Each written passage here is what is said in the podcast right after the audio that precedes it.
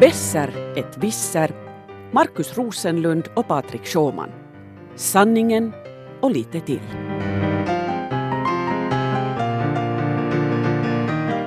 Du lyssnar på en svenska yle-podd som den här gången handlar om universum från en cykelsadel. Absolut Markus, och då så vill jag börja med kunskapsarbete. Det första faktiskt Markus, är du en morgon eller kvällsmänniska? Jag är nog en väldigt utpräglad kvällsmänniska. Jag, jag sitter ofta uppe sent på natten och skriver saker och ting och sen på morgonen när jag vaknar upp och läser det som jag har skrivit så, så är det ju inte så bra sen alltid. Men, men jag, jag då när jag är på gång vet du, på kvällen, då är det guld. Eh, det är precis likadana, nu sitter vi två helt likadana människor här i den här studion. Jag, jag tror också att jag gör jätte, men faktiskt det jag kommer ihåg eh, från nog till studietiden när jag skrev arbeten så, så faktiskt till klockan ett på natten gick det ännu bra, men sen efter klockan ett, det var jag hade skrivit efter det så jag tyckte när jag skrev det att det var fantastiskt, men nästa mm. morgon raderade jag allting. Men, men faktum är det att, att vi är ju en minoritet, Markus. Det, är det, så? Sig, det är bara ungefär 20 procent som är sådana utpräglade kvällsmänniskor.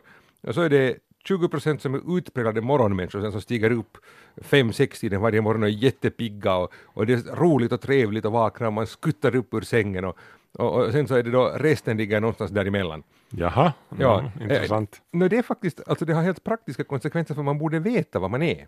Eh, det här säger jag för jag har hört en föreläsning. Eh, när vi nu gör den här podden så har jag varit på Nordic Business Forum och lyssnat på en person som heter James Hewitt som är då, han kallar sig författare, performanceartist, men han är i själva verket innovationschef på bolaget Hintsa Performance som forskar i idrottares prestationer och så är han också forskare på Lowboroughs universitet, det ligger i mitten av England. Där liksom.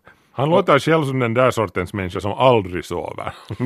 som, ja, utom att, ja, utom att han är faktiskt en människa som då ofta har varit ute och cyklat om man säger så. Jaha. Okej, okay, ja, när vi nu talar om cykelsadeln. Han hade nämligen, eh, som ung var han tävlingscyklist. Okay. Och, och, så visade det sig att, att, no, att han trodde att han skulle bli förstås världsbäst på att cykla, men riktigt så blev det inte.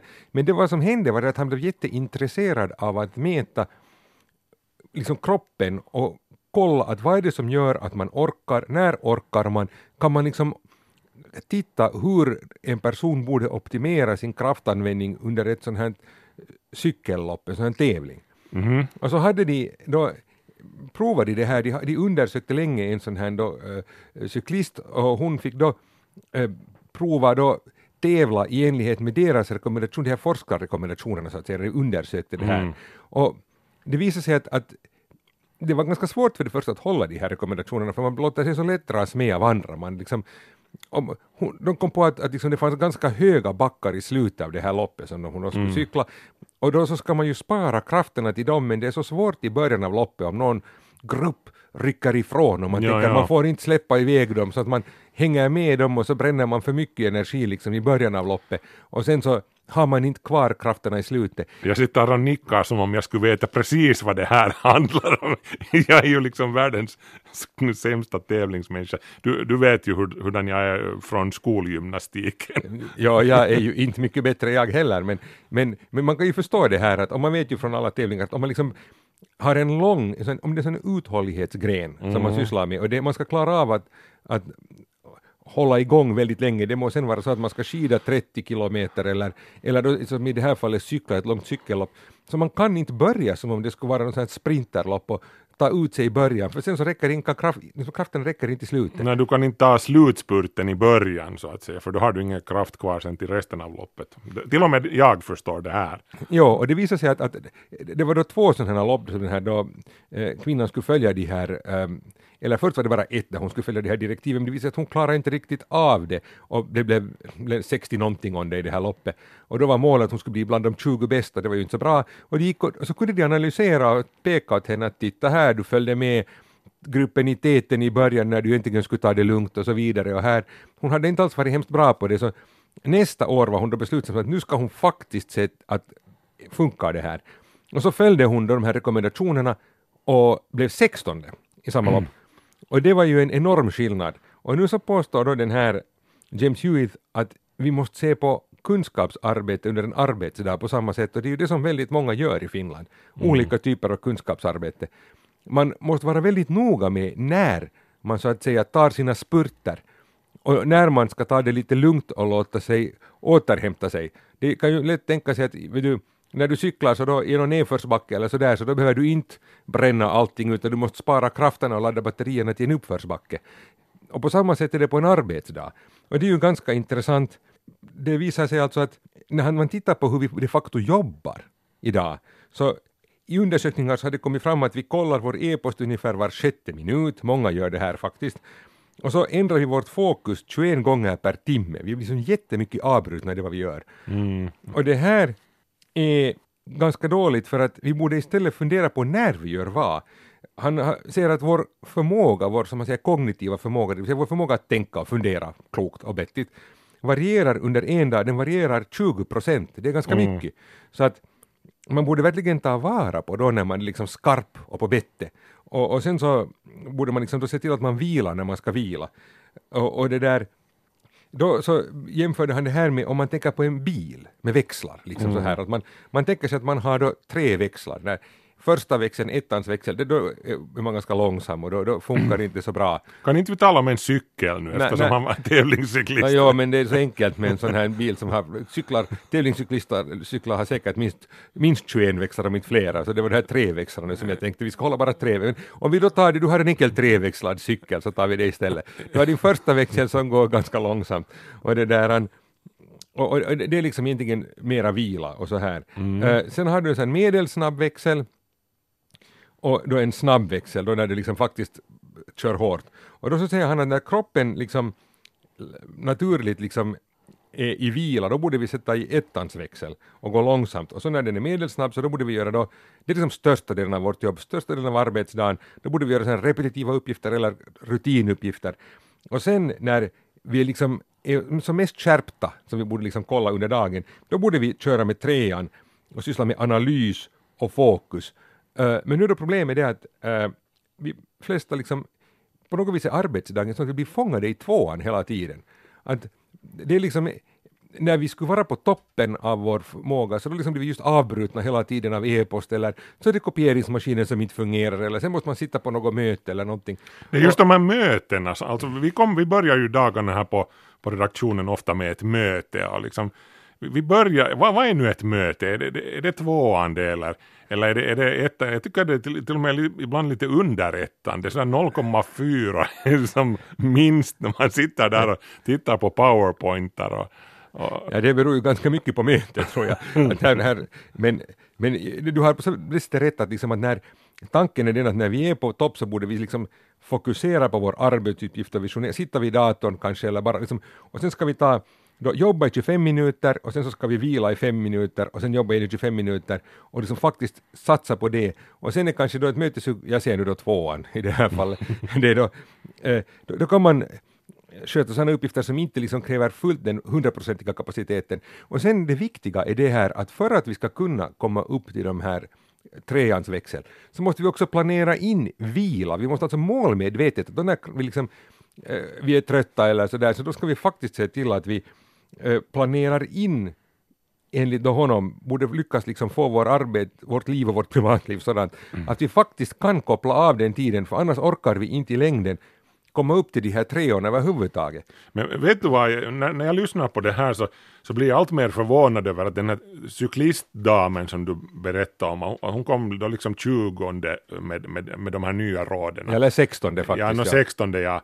Men jag förvånar ju mig över att hon inte körde i diket redan i första kurvan när hon tittade på sina noter. Att "Vänt- vänta nu, efter fem minuter skulle jag göra si och efter 20 minuter skulle jag göra så. Du, du glömmer att första gången hon skulle följa dem så misslyckades hon ju.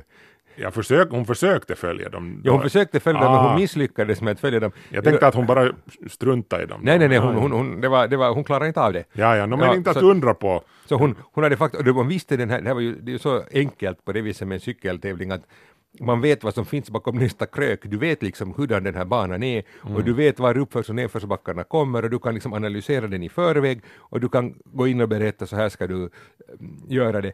Arbetsdagen är ju tyvärr inte alltid sån här, det kommer alla möjliga Nej. chocker och överraskningar bakom kröken och du kan sen planera hur mycket du vill, att du ska vila en viss tidpunkt eller att du ska vara fokuserad och låta bli att kolla e-post en annan tidpunkt. I praktiken, som jag sa, så, så visar det sig att de flesta på något vis blir pressade till den här växel 2 hela tiden, Ja, ja, beroende vi- vad man gör. Vi blir tvungna att växla ner hela tiden här när, när printern strular eller när, när någon undrar att hur, hur använder man det här eh, nya dataprogrammet eller något sånt här. Så, ja. Ja, så är det. Men, men målet är att vi ska på det viset bli duktiga och förstå saker. Och du har en test för mig idag, Markus. Du har tänkt berätta åt mig om saker i universum som jag inte har en aning om. Nu ska vi se hur jag klarar av det här, hur jag presterar. Universum är rena rama barnleken jämfört med, med det här. Låt mig bara säga ännu om det här att jag ser ju en app kommande här till en app till min smartklocka som berättar åt mig att vet du, den har läser av mina kropps eh, vad heter det, mina, mina signalerna från min, min kropp, min puls och svettavsöndringen och så vidare. Nu, nu är du på en tvåa, nu borde du, nu borde du skriva den där musikrapporten. Eller nu är du på en trea, nu ska du gå in och dra en sjukt häftig poddsändning. Eller en, så, så, allt det här kommer ju att bli automatiserat i framtiden. Vi kommer ju inte behöva tänka på det här alls mer. Nej men det är ju alltså, enligt det här så skulle det vara pengar värd kunskap att veta när man ska göra vad för att han tyckte ju den här James Hewitt, jag kan inte säga att jag själv kan gå i god för de siffrorna, men han tänkte ju säga att vår produktivitet går upp med 19 procent om vi alltid klarar av att vara liksom på toppen av hur vi borde planera vårt arbete, att vi alltid gör liksom det som vi borde vid rätt ögonblick och följa vår egen rytm.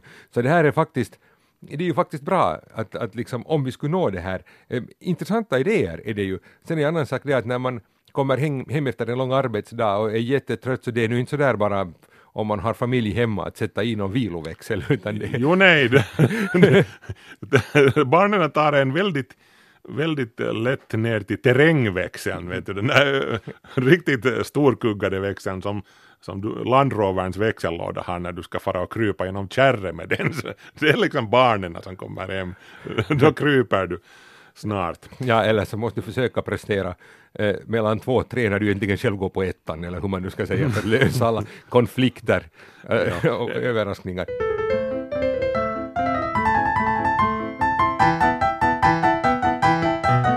Ja, Men- men universum. Du tänkte, du tänkte slänga universum i, och det är som sagt, där, där får jag nu försöka faktiskt komma upp till en trea, för att annars så kommer jag att falla av genast. Nej men det här är, det här är på riktigt inte något nå knepigt alls. Det, det här är en glädjens dag vet du. Vi, vi ska vara, vara glada nu för att uh, uh, de, den saknade materian i universum har hittats. Vet du, en tredjedel av Markus, jag, jag har inte saknat någon materia i universum överhuvudtaget. Har du aldrig sökt efter dina bilnycklar eller din, din, din kulspetspenna eller den där ena sockan som, som saknas från paret? Okej, okej, jag är med dig, men jag visste inte att det här är forskare som nu har hittat det här åt mig. Ja, nu har de hittat det. För, för jag hade ju faktiskt länge en, en hypotes om att den här saknade materian som alltså har utgjort ungefär en tredjedel av det, det synliga universum, det som vi kan se, vet du, stjärnorna, planeterna, köksbordet, du och jag, eh, vi är, vi är så kallad baryonisk materia, den, den här konkreta ma- materian som, som bygger upp allt det, det som vi kan se runt omkring oss. Eh, av den har vi haft koll på ungefär två tredjedelar. En tredjedel har varit någonstans vet du, ute och cyklat. Vi, vi har vetat att den ska finnas där någonstans ute, men vi har inte vetat var. Alltså hur har vi vetat att den ska finnas där om den inte, jag märker jag håller på att ramla ner från de här växlarna nu här, men, men eh, alltså vi har en, för det första du vad det är baryonisk materia, alltså Ja. det, du talar om materia som vi ser. Ja, liksom de här legoklossarna som bygger hela, hela universum och, och O- dig Okej, och mig. nu, nu backar jag på ett otrevligt sätt. Vad är det för materia vi inte ser? Nå, nu sen, det, är en helt, det är en annan femma, vi, vi kanske inte ska gå allt för långt in i det kärret för då kommer vi aldrig ut därifrån. Men, men grejen är ju att vi vet ungefär om 5% av hela universum. Eh, Det, det är liksom det, det som vi är och det som vi känner till. Sen finns det det här 95% som, som består, består dels av mörk materia som utgör ungefär en 20 procent av hela universums massa. Och så har vi mörk energi som är 70 procent. Och, och vi vet inte någonting om det heller. Det är alltså full, ett fullständigt mysterium. Vad är det som får universum att utvidga sig så, så, så som det gör? Jag tänkte just fråga, hur är det, hur kan vi veta vad vi inte vet? Alltså jag tänker på de gamla eh, upptäcktsresandena, man visste inte att Amerika fanns förrän man hittade kontinenten och man visste inte exakt hur Antarktis var förrän man hittade. Hur, hur vet vi att det finns saker vi inte vet? No, man kan räkna ut alltså faktiskt på ett ganska enkelt sätt om man är fysik, fysiker och man heter Lawrence Krauss till exempel, så då, då kan man räkna ut vad universum väger baserat på det som du ser och hur det rör sig, hur, hur snabbt universum utvidgar sig, hur snabbt det accelererar, etc. etc. Vet du, du, du rattar in de, de parametrarna som du känner till i ekvationen och, och så räknar du ut att okej, okay, så här mycket borde hela universum väga. Och, och det där, uh, sen har det då visat sig alltså att ungefär 95 procent av, av det som det borde väga är är liksom fullständigt okänt för oss. Den här mörka materien, inte har vi någon aning. Vi vet bara att den finns där för den, den formar galaxerna, den, den formar den här synliga delen av universum med sin tyngdkraft. Den, den påverkar uh, det synliga universum. Men an, annars så har den mörka materien ingenting att göra med oss och med, med det synliga universum. Den bara är där. Och, och, samma sak med den mörka energin, den är ännu mera flyktig. Den bara får allting att springa i, i bitar. Vet du, det är som någon som håller på att blåsa upp en ballong. Du visar här nu hur du håller för munnen med dina läppar och, och blåser upp ballongen. Ja, men ingen vet vad det är som blåser upp universums ballong. Man vet bara att den här ballongen bara växer och växer hela tiden. Men ingen, ingen vet vad det är det här någonting, den här mörka energin som får universum att... Den är alltså inte mörk, man, den har ingen färg, det, det, är bara ett ord som man använder för att uh, illustrera att vi vet inte vad det är. Alltså jag vet inte vilken växel jag ska använda för att hänga helt med i vad du säger nu. Nej, men, nej, men, du, men det, det, är det som är det fina, ta dig eller ta en, uh, den, en toppfysiker från något av de stora universiteten, från Massachusetts Institute of Technology. Men du, ni, ni sitter på samma, samma streck, ni, ni är, har samma utgångspunkt, för du och han eller hon vet exakt lika lite om vad mörk energi är för någonting. Det, det är helt enkelt ett stort mysterium. Men alltså, för att alltså försöka förstå vad du säger är det att det som vi tror att universum, galaxer och planeter och solar och månar och allt det där, det är då i teorin, alltså det skulle vara 5 procent, utom att det är inte 5 procent, det är då bara liksom, vad blir det, 3,5 procent av, av eh, universum, för att också av det universum som vi borde se har vi tappa bort liksom 30 procent, det vill säga en och en halv procent av universum som vi borde se med blotta öga har varit borttappat. Ja, no, men ungefär så där är det ju. Och, och, min hypotes, jag nämnde det där i början att jag har en hypotes om vad det här, den här borttappade tredjedelen har bestått av. Och jag har ju sagt att den, den består av, av kulspetspennor som sagt och parlösa sockor och bilnycklar och mynt som faller ner mellan soffdynorna och, och vet du, på något vis slinker de här prylarna, sockorna slinker genom ett maskhål som uppstår i tvättmaskinen när den snurrar eller någonting.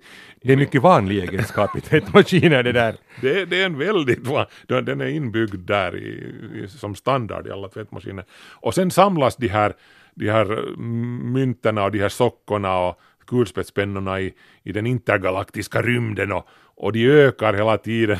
Och en vacker dag så kommer de att bromsa in universums utvidgning som nu just accelererar men nycklarna och mynterna och sockorna kommer att bromsa in alltsammans och få det att den här eh, utvidgningen att, att vända och så börjar universum dra ihop sig igen och blir en ny singularitet, en ny liten uh, uh, liten, liten punkt som sen exploderar i en ny Big Bang.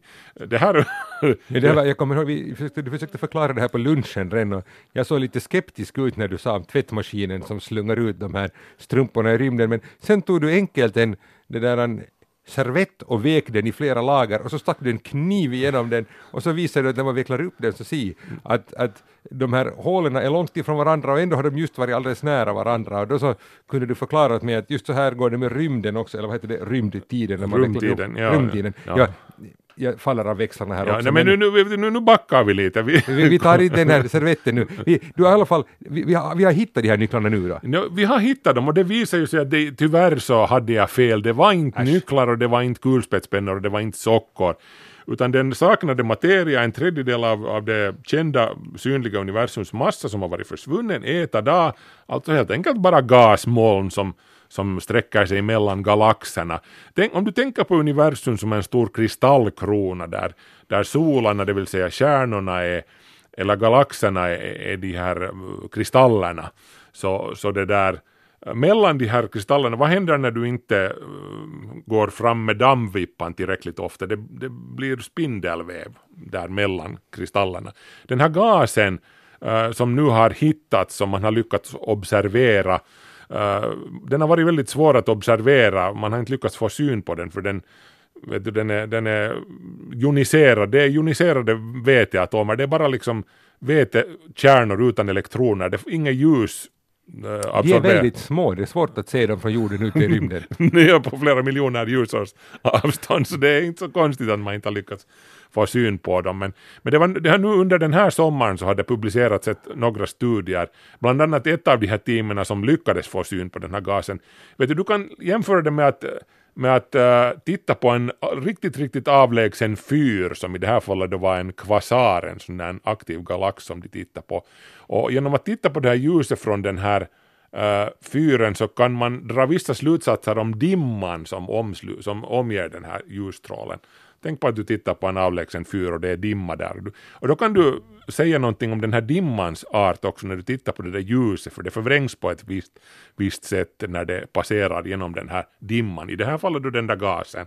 Nå, i alla fall efter, efter många om och men så lyckades de då eh, hitta eh, eller skapa en bild där de här eh, uh, gasstråkarna mellan kristallerna i universums kristallkrona avtecknar sig ganska tydligt. Så, så nu har vi liksom konkreta bevis på att den finns där. Och när du räknar ihop hur mycket gas det är, det är inte sådär jätte, jätte liksom täta gasmoln på det viset att du, du skulle gå omkring som i en tät dimma där, du skulle köra igenom med rymdskepp där skulle du inte märka någonting, men det finns i alla fall tillräckligt mycket av det för universum är ändå trots allt ganska stort, det finns många kristaller i den här kristallkronan, mycket spindelväv som hänger där. Och, och när du väger ihop all den här spindelväven, den här gasen där så så blir det en tredjedel av universums massa. Exakt, alltså just när de räknar ut det här, hur mycket det borde finnas där, de extrapolerade och att hur mycket blir det där om vi utgår att det finns så här, många, så här många galaxer och,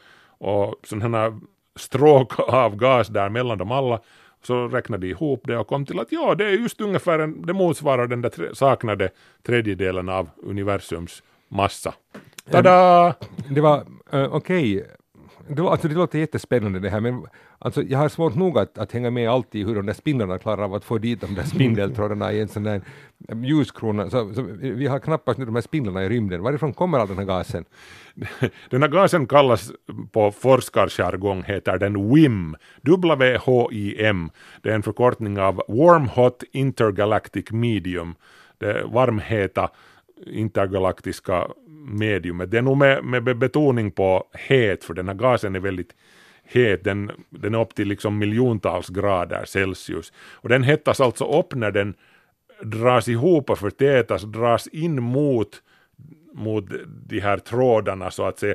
För nu, nu visar det sig att där finns alltså någonting annat bakom som drar in den här gasen.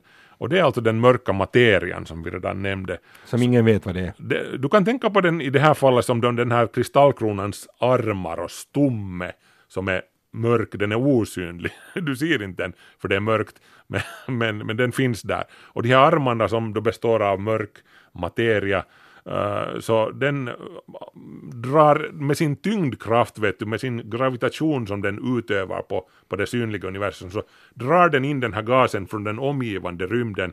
Och när den här gasen närmar sig så förtätas den och hettas upp till miljontals grader Celsius. Så, så det, det mörk, den mörka materian finns med på ett hörn här också. Vi vet fortfarande inte vad den är för någonting, men att den finns där i alla fall. Men det var annars bra, för jag måste säga att om jag nu tänker så här på jorden att jag har någon gas så, må den vara hur het som helst, som jag sprutar ut den i luften så den svalnar ju ganska snabbt.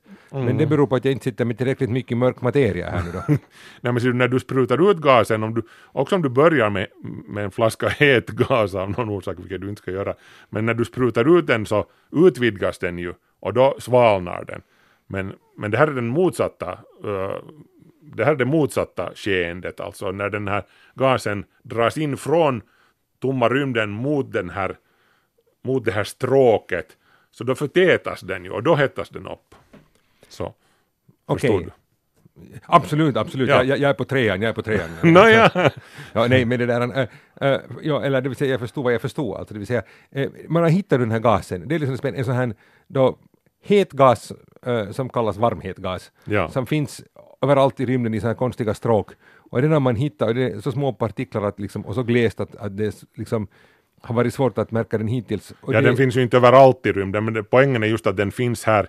Den, den, den går i sådana här långa stråk mellan galaxerna. Den, den går som sådana här trådar genom den här, det här mörka intergalaktiska svalget. Okej, men betyder det här att vi äntligen kan se hurdan struktur den här mörka materian har, som vi inte ens vet vad det är, för att där var det finns sån här het gas, där finns det antagligen då mörk materia, eller? Ja, no, i princip. Det, det är som vet du, en röntgenbild där du, där du ser benmärgen och, och du vet att om det finns benmärg där så då finns det ben också omkring och benet är i den här, det här fallet då den mörka materian som är osynlig, men vi vet att den finns där.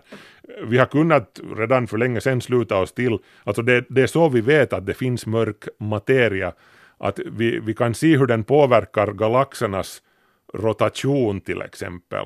Galaxerna skulle rotera på ett helt annat sätt om det inte skulle finnas någonting mycket mer än det som vi ser där. Och det är alltså den här mörka eh, materian som gör att de hålls ihop överhuvudtaget på det sättet som de gör just nu. Så, så det där, vi, vi har länge vetat att, att den här mörka materian äh, finns där och, och det var det som ledde också forskarna till, till de, den, den här gasen, för de antog att, att den, den måste finnas där mellan galaxerna och då har den antagligen dragit till sig stuff från rymden, det vill säga gas. Och det var så de, de kom den här försvunna gasen på spåren. Men alltså, okej, men alltså, vi saknar fortfarande Okej, vi ser nu lite spår av det, men vi saknar fortfarande 95 procent av universum. Vi vet inte riktigt vad det är. Det, det är inte så där hemskt hävt, men vad du säger att nu ska jag vara, jag ska vara jätteglad, det är en glädjesdag, för vi har hittat 30 procent av 5 procent. Det är liksom, det är en stor upptäckt. Ja, ja visst, det, jag menar vår lilla bit av kakan har ju en tredjedel varit försvunnen. Nu, har vi åtminstone, nu vet vi åtminstone var hela vår, vår bit är. Så det, och det är redan det är en jättestor stor grej. Nu kan vi sen titta på mörka materien och mörka energin och, och fråga oss att ja, kanske de där kulspetspennorna finns där då. Ah, tillbaka till din servett som uh, skulle föreställa, vad var det? det var de här maskhållarna, det var en annan grej.